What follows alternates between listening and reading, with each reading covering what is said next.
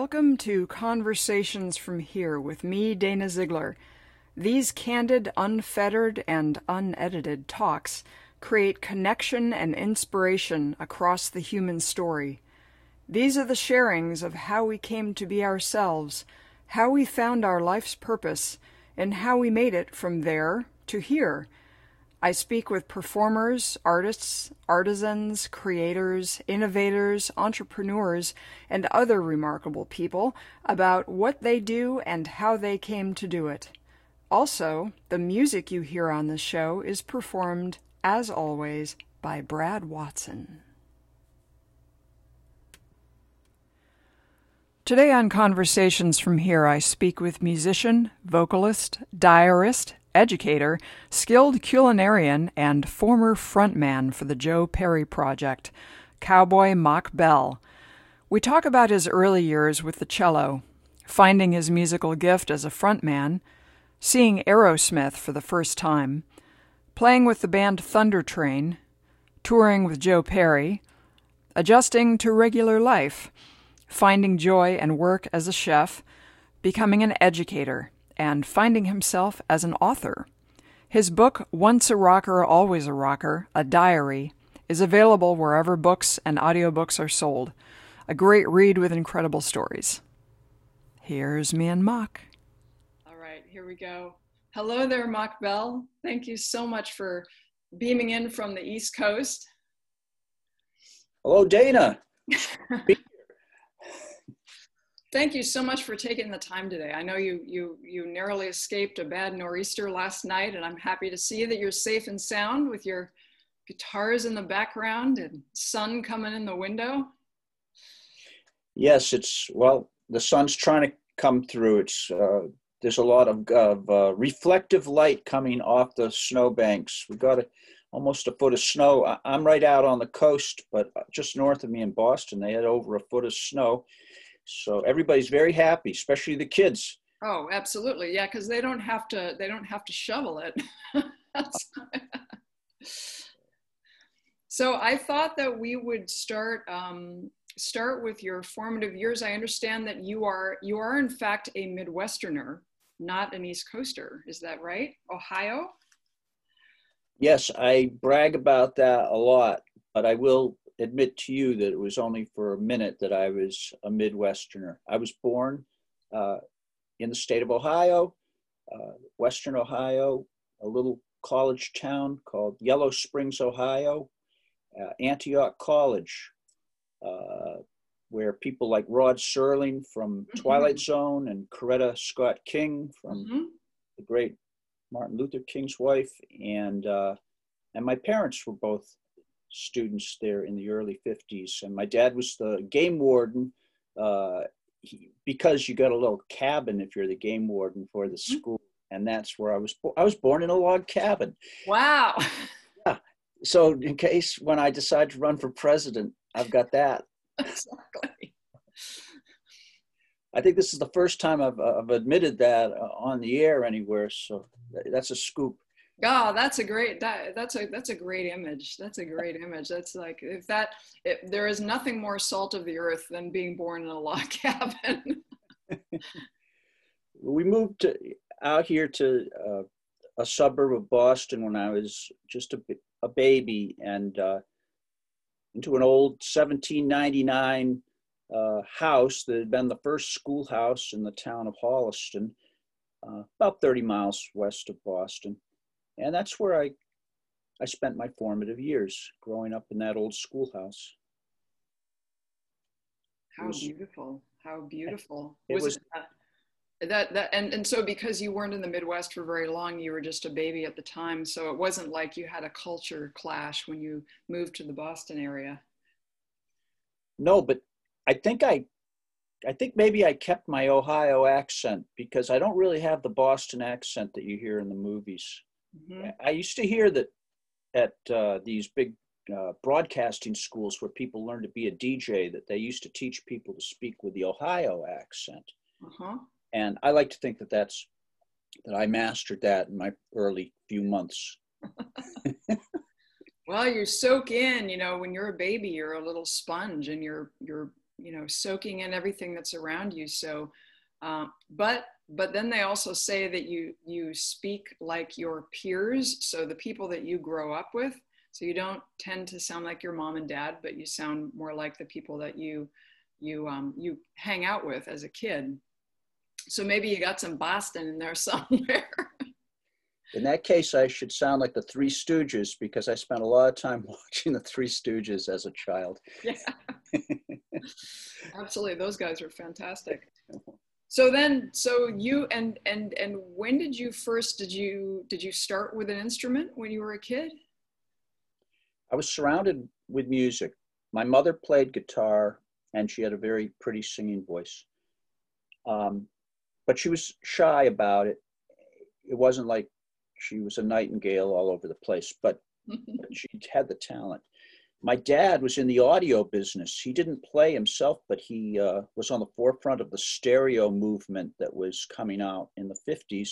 Mm-hmm. And so there was a lot of wonderful gear around uh, when I was growing up. Microphone and my and my grandfather, before my father, was the one of the first sound men in America.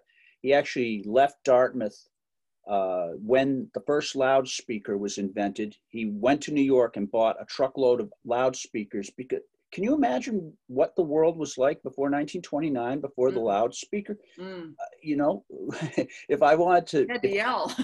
you get a big megaphone. If you mm-hmm. wanted to be able to hear more of the violin part of the orchestra, you just got more violinists. Or you, you figured out uh, 76 trombones to get mm-hmm. in the parade to get the sound you wanted there was no way to turn up the volume. So my grandfather was on the edge of that. So uh, by the time i came along um, there were microphones and speakers and all this stuff around. Now my my dad always looked at me in wonderment that i ever ended up becoming a rock singer. But to me it was like isn't it obvious? You had a, i had a microphone in hand I cannot what? imagine another career path for you. Actually, Get, being raised in the in the uh, at the forefront of high fidelity. That's right. My dad's uh, his uh, license plate said hi-fi on it. In fact, that was his license plate, hi-fi. Um, yeah, so there was a lot of music around, but it wasn't until we did a family trip out across the United States in the station wagon when I was 12 and when I was out in California, I met a cousin who played in the NBC orchestra, um, part of Doc Severinsen's whole, you know, Johnny mm-hmm. Carson, except this guy played the cello. Mm-hmm. There was a string section that would come in for certain acts. Not just for the, I think the NBC orchestra was used in other NBC productions as yeah. well. But anyway, he had this thing called a cello, which totally uh, fascinated me. I'd like to say it was because of the beautiful mellow tones and the beautiful uh, wood that it was crafted of. But, but, what really got me was this thing called the end pin, mm-hmm. which is the bottom of the instrument. That's right. This big spike. That, Bayonet. it looked like something out of James Bond to me. And I really wanted to have this instrument that had this secret um, thumb screw that you turned and this sharp peg came out but so I was classically trained on the cello for um, from the time I was 10 up until the time I was a young teenager. Um, and, and, I, I enjoyed it, but um, what happened was the school orchestra morphed into the school marching band, and the cello doesn't fit into that group. And, and what I, too much. you know, Dana, what I really wanted, I think, as much as making music was I liked the camaraderie of, I wanted to have a little gang of guys that would come together and make music together. Mm-hmm. Um, I did like to watch TV. I was fascinated when I'd see the Monkees in their little clubhouse, uh, you know, and I loved that whole idea of, of the gang together putting on a show. I had been, I was a showman from a young age before even I did the cello at 10. My sister and brother and I and the other neighborhood kids would, I would round them up and have them put on these circuses and carnivals in the backyard. Circuses, um, you know, we'd have a strong man. We'd have somebody swing on a rope. We'd have uh, um, an animal act.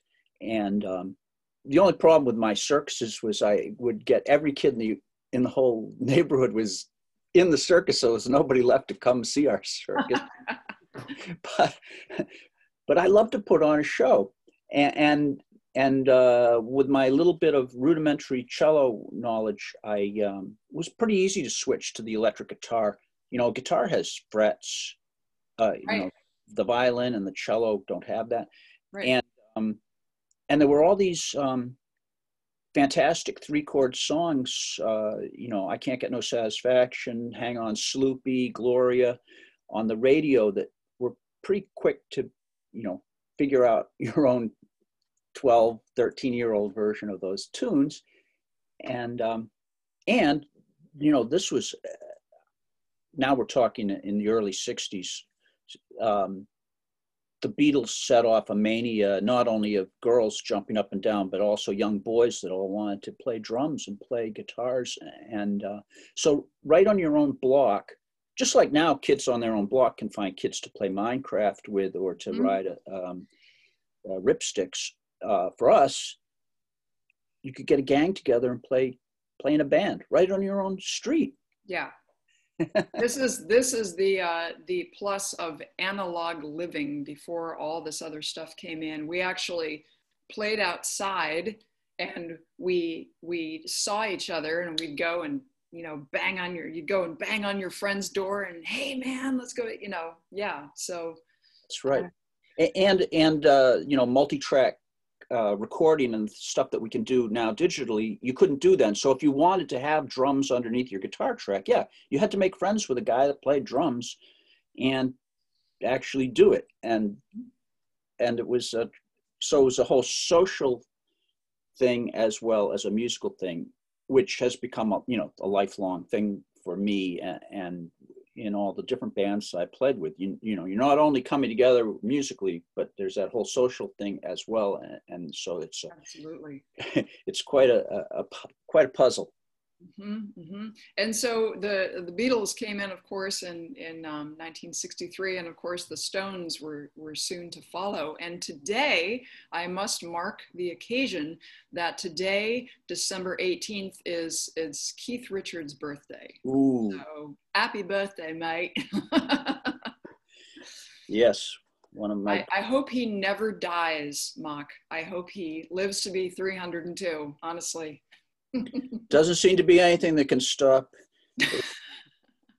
yeah, you know, he's um, a role model of mine, and I always, when I go out uh, to do things, I always think, would Keith would Keith Richards do this? You know, like would he wear these shorts with these sandals? No, I don't think so. So you know, when everybody is out there dressed for the heat, I'm tr- I'm the, the guy in the corner dressed like Keith. he's somebody he's somebody who's kind of he's kind of like a like a buddha and uh and uh and really he's a delta blues man at heart. That's what he always wanted to be in his heart of hearts as a young man growing up. And he has fulfilled he has essentially fulfilled that dream. Oh boy. and has he ever right? And and I think he's fulfilled vicariously filled fulfilled dreams for many of us uh, aspiring rock and rollers out there. Uh, when I if I turned my camera to the side, you would see my bookshelves groaning with Rolling Stones books. It's amazing. I mean, you could fill a library with just books about the Stones, and I have. I won't say I have them all because I don't, but there's so many. So I love to read about the Stones. and i and i love that they're still doing what you know people would say well are you ever going to stop you know and and and keith said well uh, what else am i going to do? I'm basically unemployable you know because what else are you going to do when you're when you're in your 70s and you've been a rock star your entire life? You know where do you go from there you know? No, I know. It's hard to figure out the next act, but you know, he did write a book, and uh, life. Yes, fantastic, and um, I'm sure there's other offshoot. He probably has a wonderful garden and uh, does all kinds of things that we are are personal to him. You know? Well, he lives in Connecticut and has a has a wonderful library, and uh, lives with his wife and kids and dogs and cats. I mean, there's there's not much better than that. But so when you discovered the guitar, when you when you segged into the guitar, who were your uh, so the Beatles and the Stones obviously were influences, but um, who else at that time? Yeah, I liked Keith a lot. Uh, I was really into the Kinks. I like the mm-hmm. sound. Uh, I like that rough, raw, jagged sound. Um, for all that, um, you know, the Beatles, fantastic. Uh, you know, and I loved uh, the Beach Boys and the 4 mm-hmm. Seasons and all mm-hmm. kinds of music. But that really uh, raw, jagged sound of bands like the Troggs and the Kinks and mm-hmm. Paul Revere and the Raiders, the Who came along. Oh yeah um, that kind of thing uh, really drove my guitar. Um, it, it is. It's funny though. I mean, those are the things that that came that I listened to. What I actually played, I don't know if people would listen to that and say, "Oh, he plays like Pete Townshend." I wish they did, but mm-hmm. um, you know how it is. I mean, you can read the greats, but doesn't mean you're going to write like the people that you read necessarily. But but it does inform you. Um, so yeah so then i was a guitarist for for quite a few years and and i enjoyed that and and there were so many guitarists and what i started to see was that all these guitarists and drummers and players that were around um, needed a showman, a front man to gravitate around to really uh, make the difference. Mm-hmm, mm-hmm. Um, you know, because you could take the Raiders or the Troggs, you know, or Alice Cooper or Aerosmith or the Stones. And when you take away the Mick Jagger character, or right, the, Steven, Steven, or the Jagger character, you know, those guys are a little more interchangeable in the rest of the band. You know, Alice Cooper's band could have backed up Mick Jagger, I imagine, put on a, a fun show. You know, most of the people would still be watching Mick out front doing his thing. Um, anyway, I figured I was always looking for that guy. I said, I, I could play guitar. Now I need my Mick Jagger. And it's very hard to find a Mick Jagger or an Alice Cooper or, or a, you know, whoever. And um, so I said, okay, I'm going to be that guy. I'm going to reinvent myself as this guy. I was very much aided by a young drummer uh, in the town next to mine who saw me uh, singing. I was playing my guitar, but I was singing because my singer didn't show up at the gig. So I was singing, and he came up afterwards and asked me to audition. The drummer asked me to audition for his band as a lead singer. He said, Leave your guitar home. I have a guitarist. I like what you do on the mic. This kind of blew my mind, but it was what I needed to push me over the cliff. Right. And, uh, you know, I didn't look back. I left the guitar home. I just showed up and uh, started doing my thing out front. And you know, it's not just warbling in a pretty way. You know, you're you're fronting a band. Um, you're relating to an audience.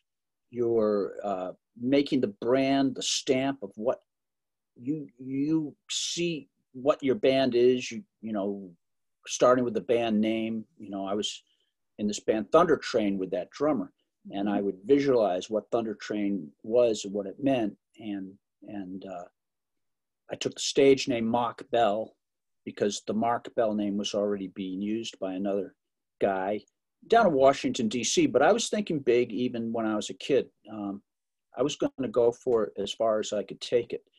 Um, so I had the stage name Mach Bell, and I started with Thunder Train, and lo and behold, um, we really took off. It was a hot time in the uh, early 70s and mid 70s. Uh, clubs like Max's Kansas City, CBGB's in New York, mm-hmm. um, the Rat in Boston was a similar kind of room. Um, we were playing. Rathskeller, right? It's Rathskeller is the is the full name of it. It was a Rathskeller, which you know, Rathskeller. There's a Rathskeller in every town, I think, but but ours became the Rat. Um, we we would jump back and forth between playing these uh, city uh, high profile kind of clubs where you go to play and get signed to a big record deal. Mm-hmm. Uh, but we were also playing all the high schools, the colleges, and and we came out of playing the the, the clubs. What happened was right when Thunder Train began, the drinking age changed from 21 to 18. Right. Yep. All of a sudden, every dive bar in every everywhere suddenly needed a band and they all wanted a band that drew that young audience that that little group between 18 and 21 man they've got money to spend they can stay up all night no problem they'll pack a club they dance like crazy they're attractive young people which draws other people to come into the club mm-hmm. um, and we specialized in drawing that kind of a crowd mm-hmm. so timing was good on that um, as far as uh, filling filling places and creating places for us to play.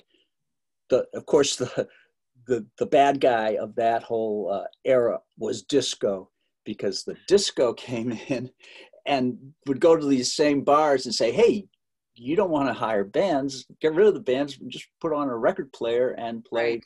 You know, rock the boat, and we can all do the bump all night. the hustle and all that, yeah. so it was so it was fun times. But you must have also been bumping into all kinds of other bands who who were also finding their footing too at the same time because this was early 70s, right? Right. We had bands like uh, Ric Ocasek's band, The Cars, were an opening band for Thunder Train uh, at that point. Thunder Train kind of rocketed uh, in Boston for a couple of years. We were on this album Live at the Rat that was a compilation of a bunch of bands. Um, we were playing. Uh, uh, Thin Lizzy came down one night after they had uh, uh jam- they had opened for uh, Queen at the Boston Garden, and they came mm-hmm. over to the Rat and jumped up on stage and jammed with Thunder Train. Um, we did a famous show at the Rat with the Runaways mm-hmm. um, that became even wilder when Iggy Iggy showed up and he brought along his producer keyboard player David Bowie. Oh yes. Uh, so I was singing with David Bowie and Iggy in the front row, and uh, wow. the Runaways in the dressing room. Um, yeah, it was a, a really fantastic. Um, and of course, all the punk bands, the the, the Dead Boys, the Ramones. Uh, mm-hmm. we we were working with all of those bands as well. Um, so it was, you know, it was kind of really exciting. And later, when I was working with Joe Perry on the road, um, I think he envied in a, in a way that I was out in the clubs doing these wild gigs with the Runaways and with David Bowie out front. When he is out in you know Sioux City playing at the sports arena, yeah. just security holding the kids back, and you finish your set and then you're back in some concrete dressing room and then you're back out to the yeah. uh, hotel um, while we're you know we're at the dumpsters in back of cbgb's partying with Dee Ramone. I mean where do you want to be at the four seasons or at the dumpster with Dee? come on. And then, and then you when was the first time that you encountered aerosmith? I first um, saw them just prior, yeah, well, just prior to me making that switch from guitarist to being a frontman, I went to the local teen center in, uh, and I saw Aerosmith.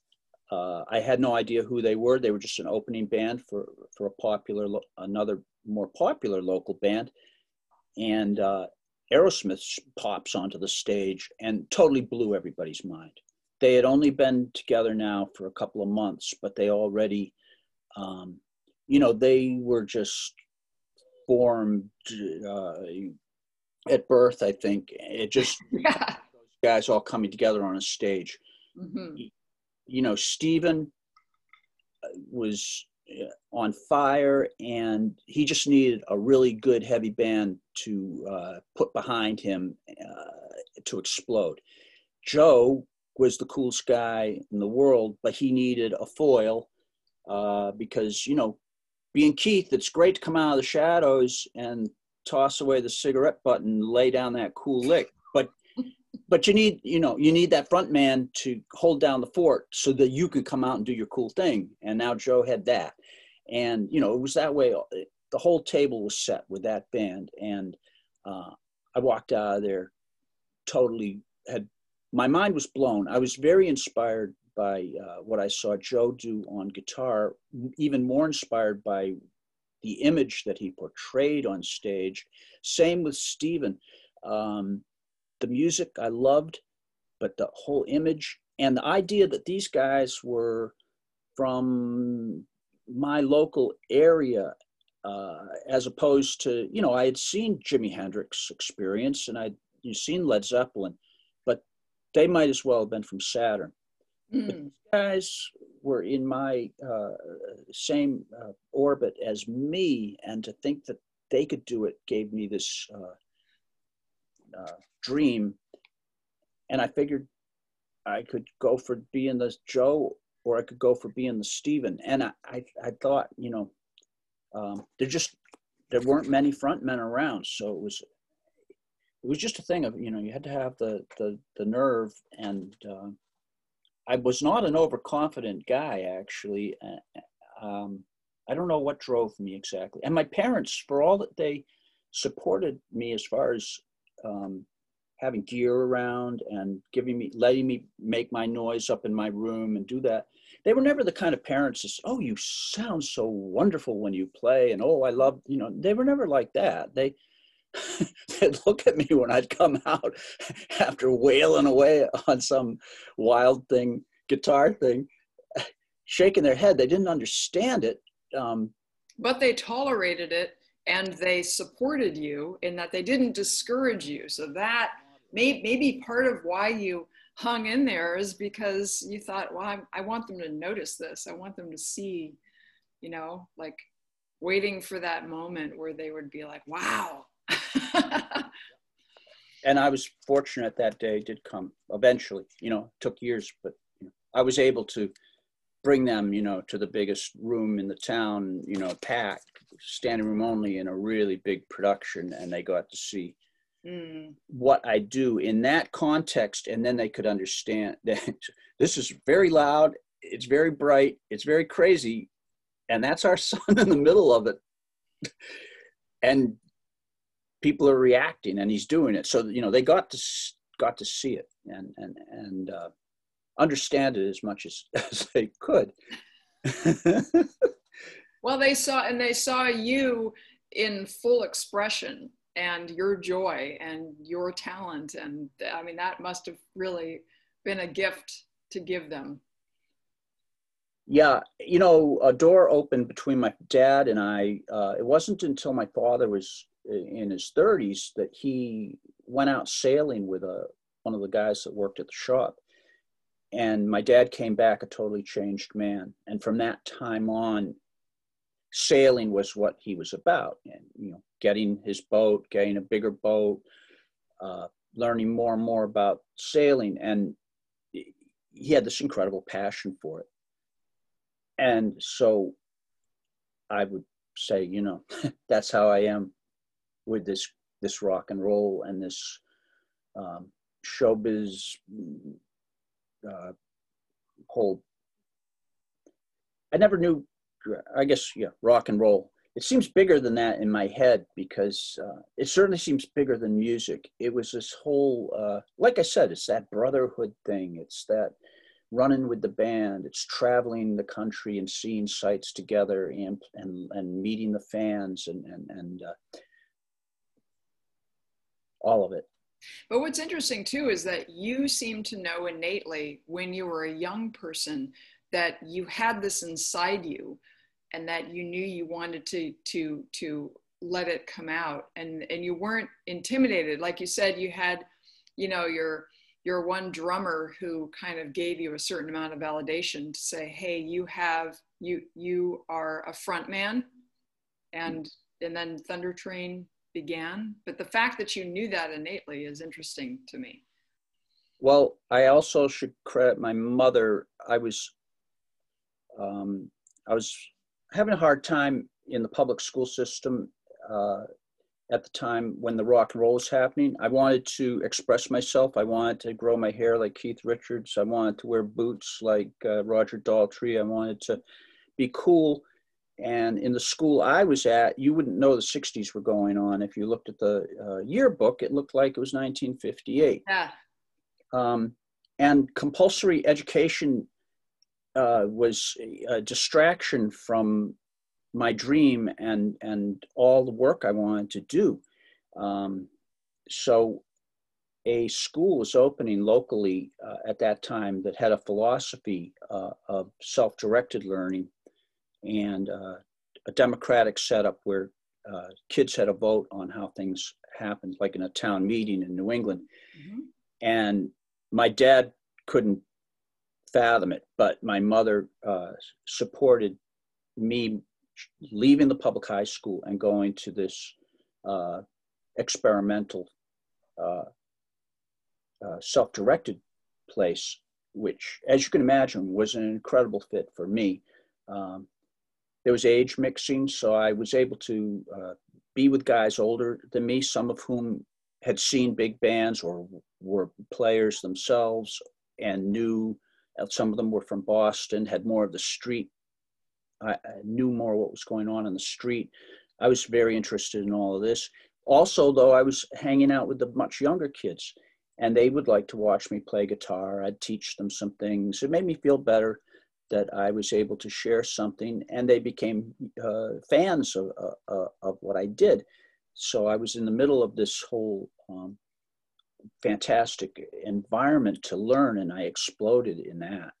Um, and that's the work I do actually now. Uh, I'm at the May Converse Center in Framingham, and which is self-directed learning, mm-hmm. and you know, unfortunately, not everybody on the earth finds their passion at age 10 or or you know knows what they're directing a lot of people are like my dad they he didn't he didn't even know about sailing till he was in his 30s and then it, then he discovered his passion mm-hmm. some people i don't know when or if they do find it but um um it's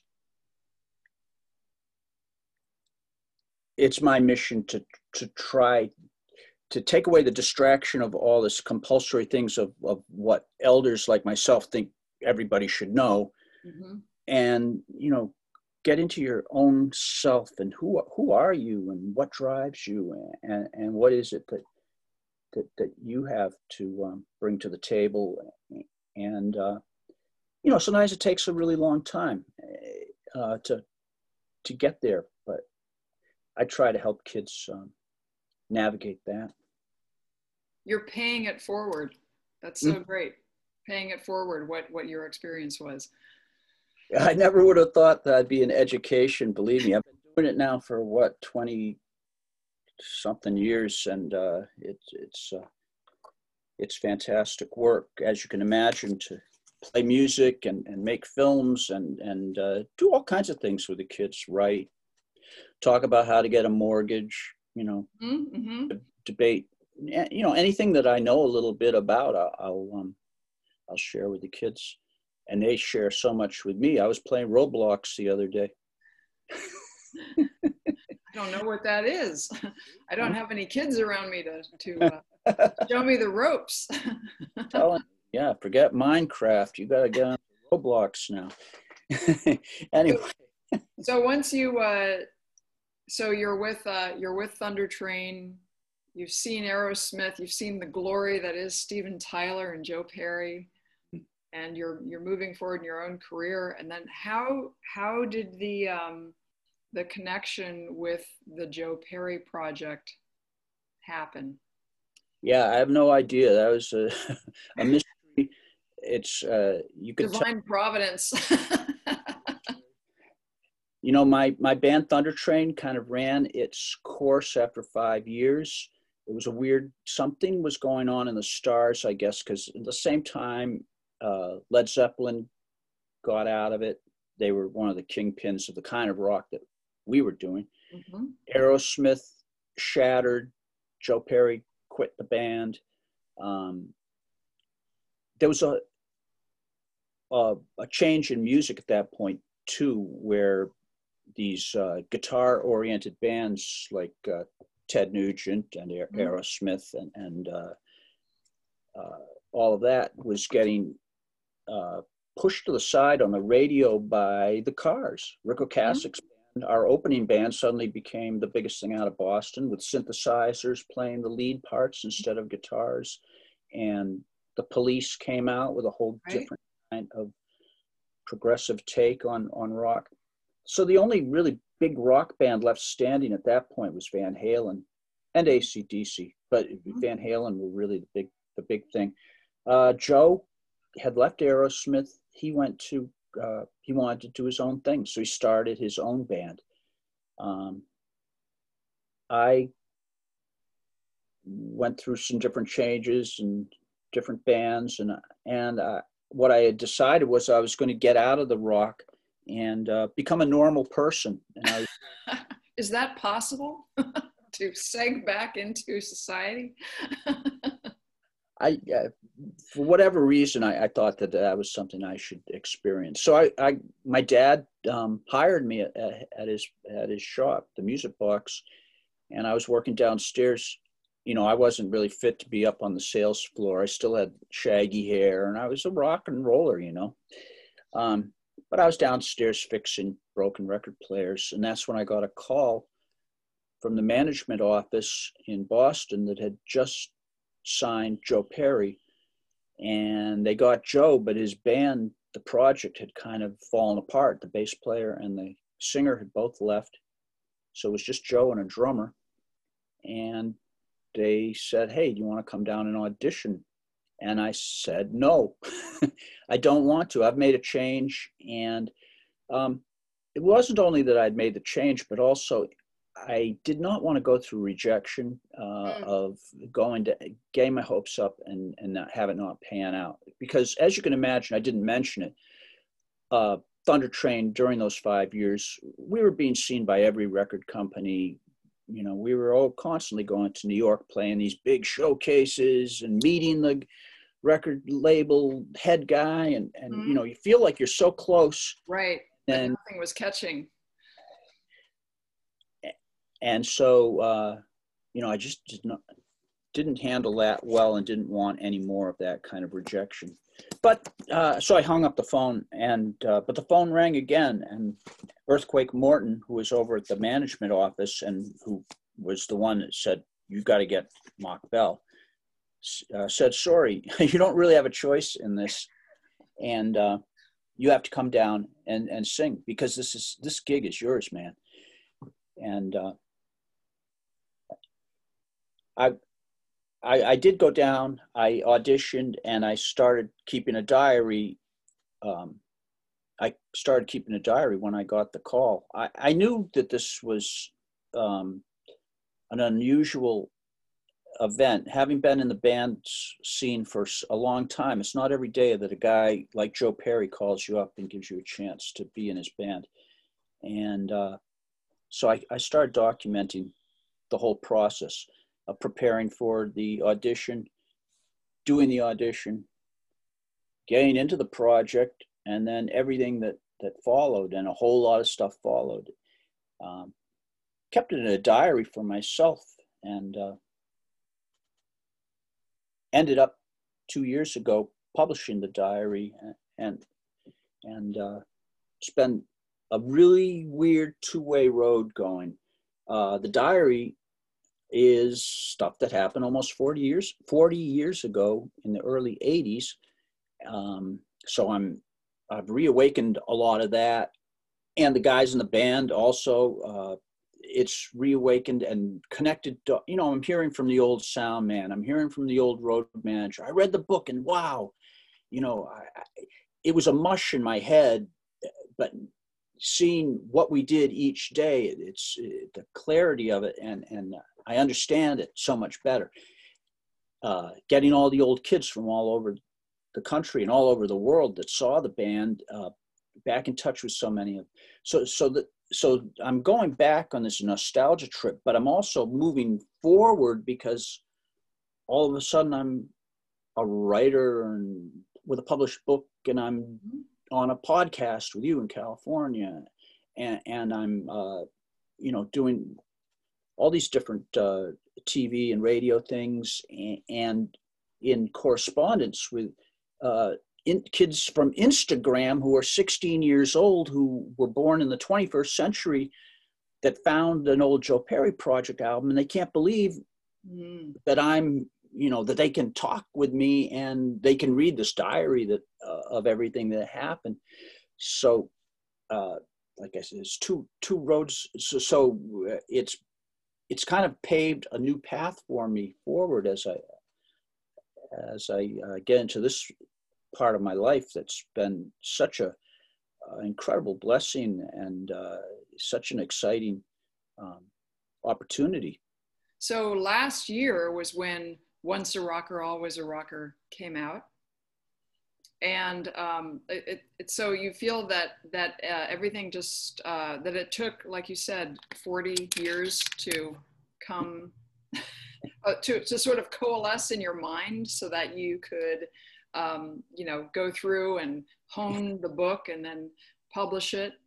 And then it's you've introduced yourself and all of this music to a new generation that's what my literary agent in New York said. You know, why didn't you release this 35 years ago? Um, it's in a lot of ways, I think it's a lot more powerful having this document of the early 80s. Uh, it's, you know, it's not just, you know, you, it's people that don't know who Aerosmith is uh, are reading this and enjoying it just for the uh, 80s ambiance that is going on. You know, it is like you said, it's the analog uh, days, and uh, I'm constantly running up against these brand new technologies like VCRs and ATMs. I haven't seen one, but I've heard of one. Right, right. Searching, you know, these things come up in the book. You know, uh, going to a, a, a, hard rock cafe for the first time. I actually saw one. I'd heard of them in in England, but I never saw one in the states. And mm-hmm. you know, this is, is exciting. it's ridiculous now looking back, but um, so people enjoy that, and I think the kids the kids really enjoy um, understanding a little bit more of what life on the road in the '80s was. Um, but yeah, yeah, we we uh, I released the book at the end of 2019, and then this last summer I got back together with Earthquake Morton, who was the guy who actually called me um, and who happens to be a voiceover expert and has a fantastic booming voice. Uh, I re- rewrote certain parts of the diary so that uh, it, it's a first person book, of course, it's a diary, but I wrote some of it into third person so Earthy could set up some of the situations and put me in the situation, and then I come in and pick it up. And I also got some of my my colleagues from from the project also to uh, pop in and, and share some tales. Um, so we did the audio book on Audible, um, came out a few months ago. Um, made, you know, we made good use of, of, of our remote time because mm-hmm. all of us are musicians with um, home studios and everybody has a little bit of extra time on their hands mm-hmm. at the moment when we're recording this when the pandemic is going on um, and so we had a we actually had a, really fun, creative um, time making the book, and I feel guilty saying that we had fun in 2020, but we did. no, you were making lemonade out of the lemons, and you because you have the gear, you have the time, and it and it affords you this opportunity. And why not? I mean, put something beautiful out into the world where you know it can offer inspiration and joy to to people, especially you know younger people um, i feel really lucky that I, I, was born in 1969 so last gasp of the 60s but my brother was born in 1960 so i inherited his music as well but mm-hmm. i remember aerosmith and i remember zeppelin and the who and the beatles and the stones and and all those all the jethro tull and all those guys and um, and what a fantastic time capsule that you're offering you know the millennials or the Gen Z people who are introduced to this music. And also during this time when people, like you said, have more time, and especially young people, that maybe they're going to be picking up a guitar, you know, maybe they're going to turn into rock stars in their living rooms. Um, but I, oh, I did want to ask you something about, so you you you became a guitarist but when did the when did the vocal thing come in and what did you do for vocal training if anything or when did you realize that you had a voice hmm. that's a really good question uh, yeah, I never did anything about my voice. I never did vocal training. I remember uh, trying out, I think, for the chorus at public school and being turned down. Uh, you know, I was just squeaky and and no confidence, and I, I didn't know whether I did want to do it or didn't want to do it. Chorus wasn't for me anyway. I, I'm not. I'm I'm a I'm a call the wild renegade guy. Yeah, you're a front guy. You're a rock star. what happened was, you know, when I got together when I was 13 with that drummer and myself wailing away on my guitar, you just needed a needed a vocal to hang it on, and the drummer wasn't about to sing, so I just started, you know, howling away. Um, my pitch is, is good, and and uh, and I have a loud voice, and it's kind of a high voice that cuts. So I had I was gifted with some things that work for rock. Um, but but I always uh, was I never had confidence really about my singing ability and and that you'll see that in the diary. I'm constantly uh, questioning uh, my my ability. It was my Achilles heel. Um, you know people come up to you all the time when after you do a great uh, set and say, great set man. Oh great show. Oh you're wild up there. You're crazy. You know nobody ever comes up says, oh i just adore your singing voice. You know nobody nobody says that. So you're always want you know i'd be hanging from the chandeliers and, and wearing leather pants and looking super cool but you know everybody was happy but you know i always wondered can i actually sing it, it was quite exciting when we went into the studio for the first time and uh, did a demo because I'd been with the band for a while at that point, and I, in truth, I didn't know if Joe had ever heard my voice because between you and me, Joe plays guitar pretty darn loud. Yeah. And singing, you know, you, you you search for it. But when you go into the studio, you know, they've got that big microphone right in front of your face, and they're capturing that and uh, but lo and behold, you know, came out pretty well, and Joe was happy, and you know, we ended up writing a whole lot of music together and, and got a record deal. Took a long time, mm-hmm. uh, along with losing his singer and his uh, his bass player. Joe had also lost his record deal, and lost his house, and lost his wife, and lost just about everything, yeah. millions of dollars when he and I got together. And that's the other thing.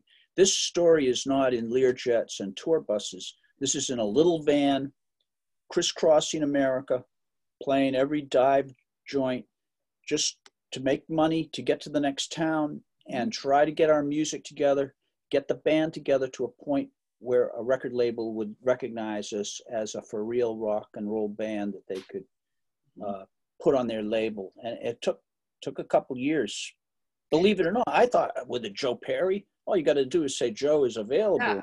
Three labels, you know, just trying to snatch them up. Mm-hmm. So, so you're you're this is so this is a this is 1982. Mm-hmm. You're in a little van with Joe Perry going around all these dive bars. Meanwhile, Duran Duran is selling out arenas, and you're thinking, what? The Thompson twins. Yes, Howard Jones. All those people. Yeah. Yeah. That, yeah.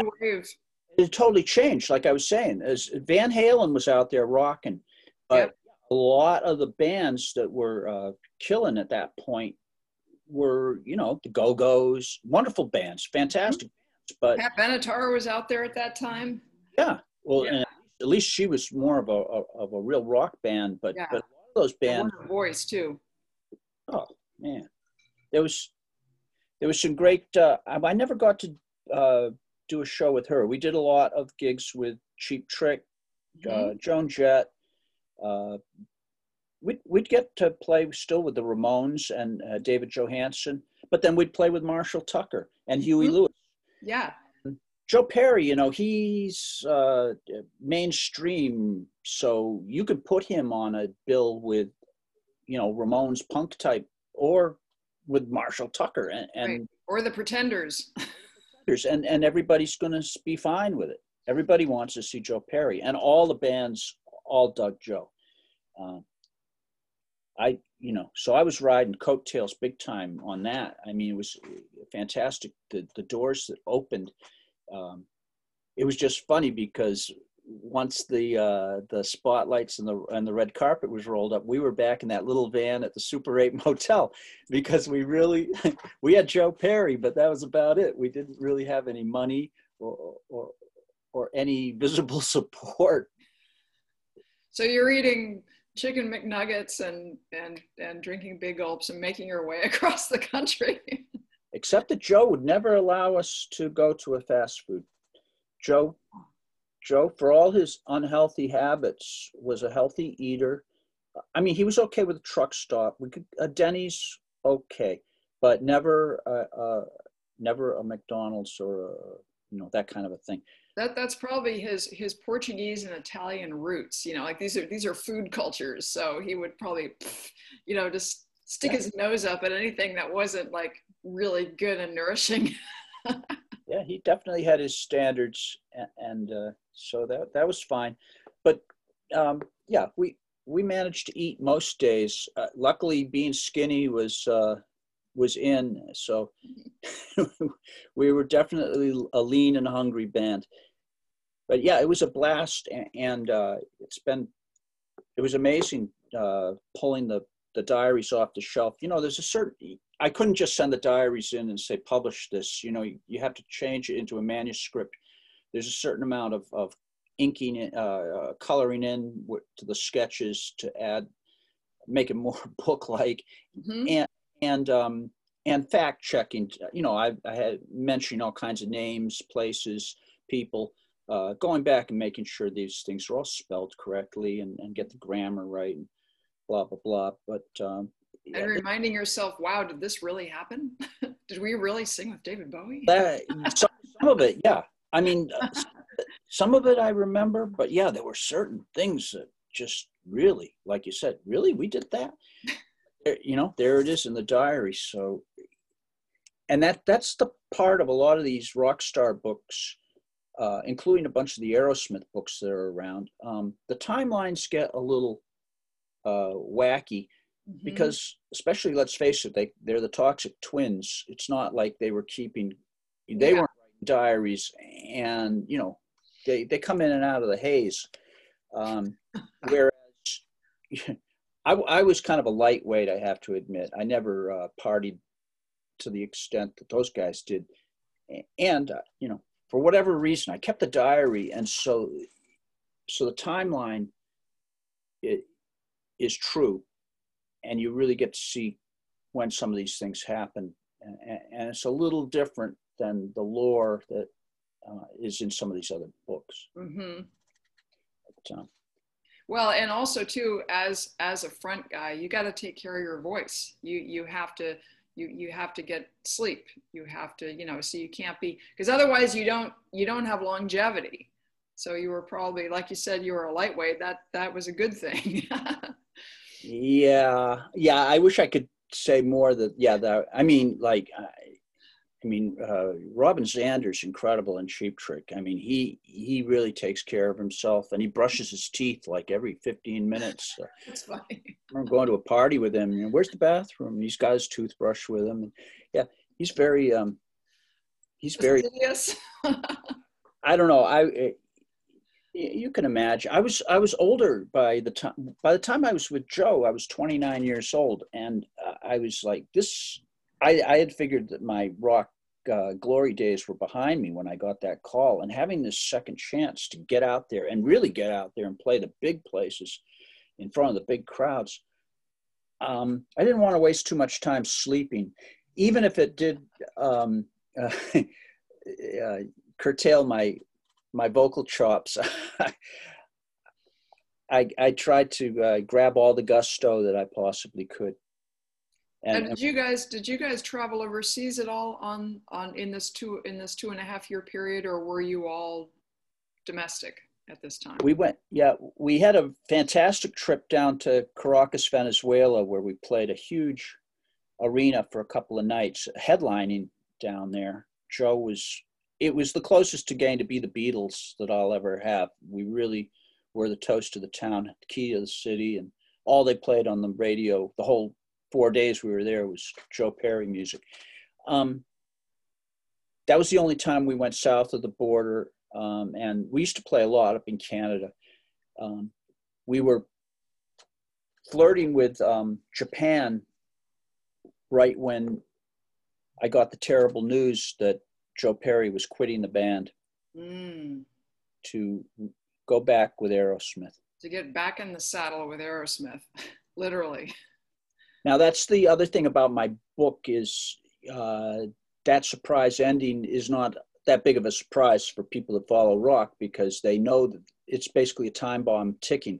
Mm-hmm. I'm ha- telling all these tales and I'm making all these plans. I'm busy writing new songs. I'm busy uh, drawing the storyboard for the next video. And the reader, the rock fan reader, is saying, Cowboy, don't you know Joe's about to quit the band? Right.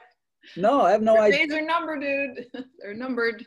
You know, people people were from the day I joined the band, people were saying, "Oh, Aerosmith's going to get back together." Joe and Steven, those two, you know, they'll get back to. You. But um, as the lead singer, I had to uh, put my, the blinders on and and disregard that noise because in order for me to get out there and rock the house, you know, I couldn't be thinking that this is just some temporary thing. Um, you know, I, I went into it full throttle, and so I and we got to the point after the album came out that I really was feeling like we got a real band and we got a real shot here and we're growing and we're writing some cool music and uh, you know maybe this is and, and we'd read in the paper that Steven fell off of another stage and you know as he does from time to time no, this this band doesn't do that so um but anyway yeah so the so so the it's a Joe Perry project is a doomed band. We have a blast, but but it's kind of like the Titanic movie. You've read your history book, so you know that at some point this boat is going to hit an iceberg. You're going to rearrange those deck chairs all you want. it's still going to happen.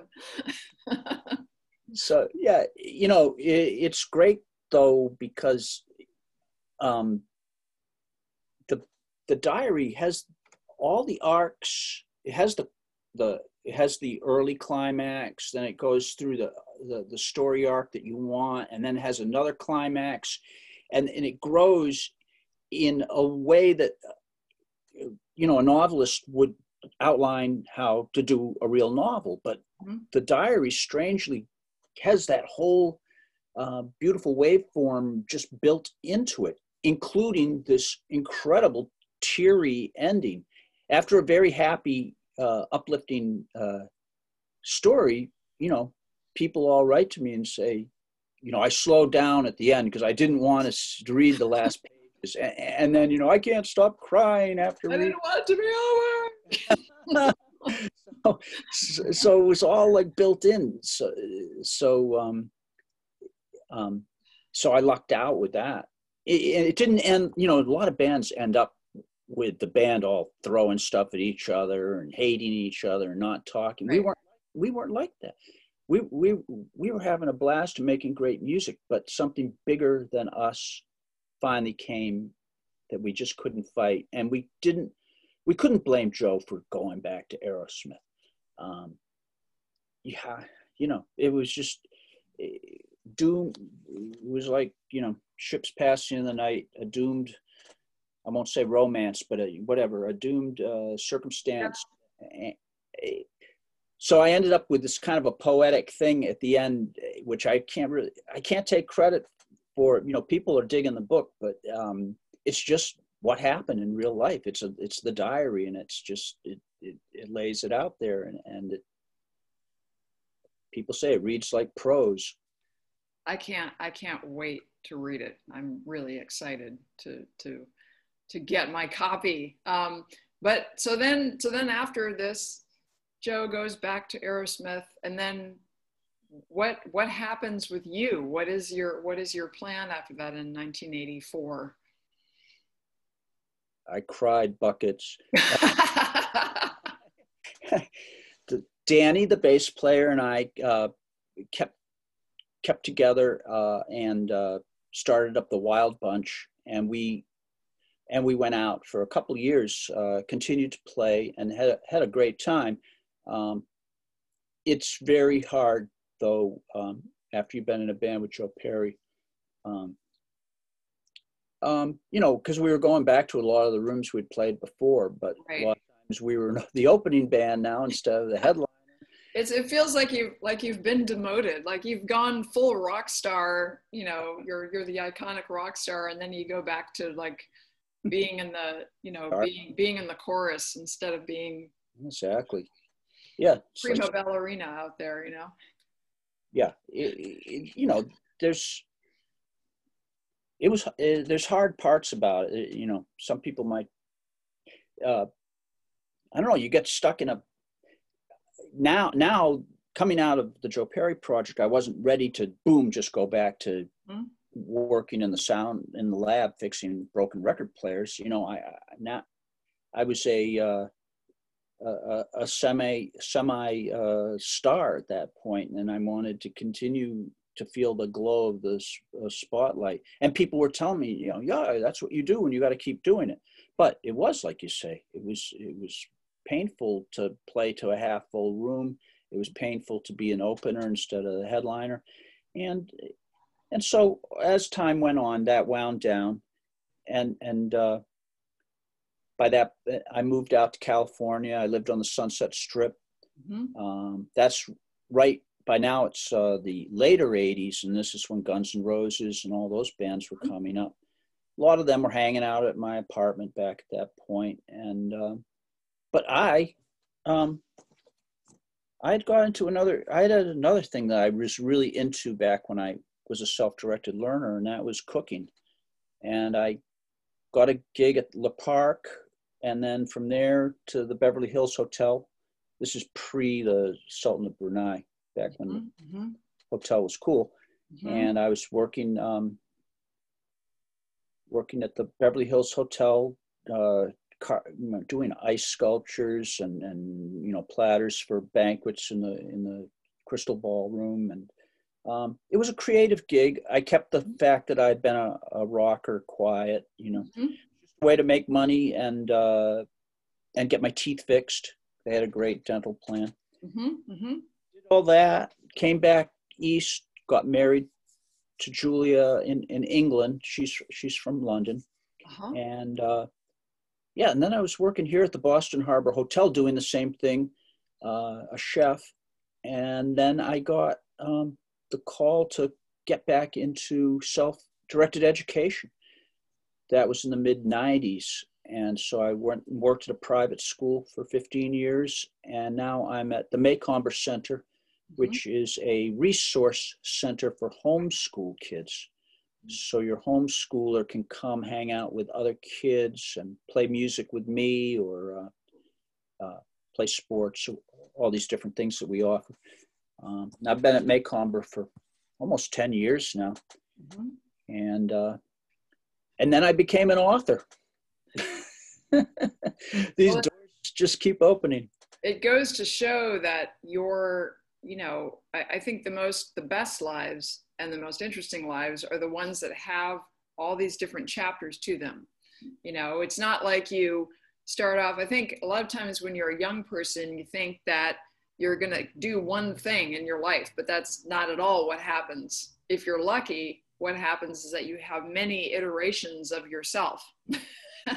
you become different things. I will say one thing that I never did was go to college or any kind of higher education. Uh, nothing against those things, but for me personally, I was not a classroom type guy. Yeah. How ironic you're an educator. I love that. I was a driven guy. I was a guy that, you know, I saw what I wanted and and I love to produce. I love to make, you know, to see it through, whatever it was, whether it's, you know, making a, a bourbon pecan pie or mm-hmm. whether it's making a record album or doing a film with the kids or writing a story i like to produce have a production at the end of it. I love seeing that on my calendar that mm-hmm. something that's going to be finished. Um, that's why i love you know i love doing this podcast with you you know? We set it up we're doing it mm-hmm and then mm-hmm. I'll be able to tune in and listen to it in the car, and it'll be great, you know. Well, and the other thing, I mean, one of the reasons why I started this um, this this last year was because I know there's a lot of people who are hungry for stories that are inspiring stories of lives well lived and and also for those people who don't know remember we were talking in the beginning about sometimes people don't know what their passion is or mm. they don't they don't know what they're interested in. I i find this mind-blowing because i'm interested in so many things but um, but there are a lot of people who don't really know what they what, what they're into. But i think one of the secrets to finding it is to is to uh, insert passion into whatever it is that you're doing even if it's not something that you necessarily think is maybe your thing. But if you if you give it passion you give it energy i think i think energy begets energy. Yes. And uh, so um, that's one of the one of the reasons why i'm doing this. It's kind of an offering you know for for people. Plus I, I think it's really important to have conversations in a time when we're so separate when we're so and you know there's been a lot of uh, polarization um, in our society politically, et cetera. And that kind of division is, I find it very distressing. And so I, I'm, I'm all for making connections and having conversations and having meetings of minds and, and, um, and especially one-on-one, you know, between individuals. That's, that's how the world changes, you know, when people make connections and have understanding between one another. So um, this has been fantastic. And actually, um, you probably know this because you and I are connected via Joe Milliken, who made our introduction. Um, and before that, the connection was Fuzzbee Morse, who played with Richard and the Rabbits before they became the Cars. Mm-hmm. Uh, he's a friend of ours um, here in LA and, and also a person who plays very often at the Kibitz Room. Are you familiar with the Kibitz Room at Cantor's on Fairfax? I know Cantor's well, but I, uh, never uh, visited the kibitz room. Because that's a place where, for the last, gosh, probably since the early 90s, has been buzzing on Tuesday nights with uh, uh, the Fockers, the friends of the of Cantor's Kibitz Room, and that's where all of these session players, touring players, etc., converge on Tuesday nights normally in normal yep. times. Uh, and Fuzzbee is one of those people, and he's somebody who's played with you know everybody from U2 to Robbie Robertson to Lou Reed to you know to the pre-cars to everybody. So Fuzzbee was was the magic sauce that made this happen in a, in a way, you know, I, three, three, degrees of separation. I just missed the kibitz room because I moved out of LA. Uh, I was living right behind Greenblatt's um, mm-hmm. uh, on Laurel Ave at the bottom of Laurel Canyon Boulevard. Uh, and uh, um, yeah, I'd be at Cantor's all the time, but uh, yeah, Kibitz Room 90s, yeah, because I, I left in 89. Uh-huh, uh-huh. So I miss I missed the Kibitz Room. I was back when this the Central, uh, before it was the Viper Room. And mm, then, yes. Uh, that that era, but um, yeah. But yeah, I agree. Uh, I love the conversation. I think it's great what you're doing, and I lo- I love listening to these podcasts, and I, I like how uh, the podcasts like when i'm listening to them i'll you know I'll tune in to hear maybe a guy does what i do plays music but then it will go to an entrepreneur or a lady that makes jewelry or you know who knows what it is but i'm just i like the conversations. And there's so much um, uh, that that that bonds us all um, once you start to talk that you know i mean i met you one minute before we started this conversation and and yet we can converse for an hour. Yes. Yes. Yeah. No, this has been this has been great. It's been a joy and and look the cat has been sleeping the whole time. Oh boy. he's enjoying this this is a compliment though Mark. he this means that he found it interesting enough to stay around because he could have just gone in the other room. Uh, all right dana i'll i'll take it. I'll i'll, I'll have i said the reviews are in You've There's... been blessed by a cat. This is a good thing. Okay. Thank you so much for doing this. This has been so great. Thank you. And I wish you great success with your show in the new year and keep them coming. Build up that portfolio. Hope you get Keith Richards on. Oh, oh, that would that would just make my heart sing. Yeah, I wish I could say I was his paper boy or something, but I got no connection there. uh, thank you, Mark. Thanks so much. All right. Oh, I'm at oncearocker.com if anybody wants to check in. Yes, I'm going to put your links up on the. On the and that was the fabulous and wonderful cowboy Mach Bell. So kind of him to beam in from the East Coast today to chat with us on conversations from here. Uh, it was a great time. We actually had never met uh, before five minutes before we had the interview. So uh, just goes to show what a lovely person he is. Uh, super good guy, great to talk with. Uh, we really appreciate his time today. So thank you so much, Mach. And we are going to end with a special treat today, which is the title track, Once a Rocker, Always a Rocker, from Mach Bell and the Joe Perry Project. And you will also hear the inimitable Mr. Joe Perry on guitar several times, actually, through this track. It's a great one. Enjoy. And until next time, Take good care of yourselves, take good care of each other, and I will see you on the other side.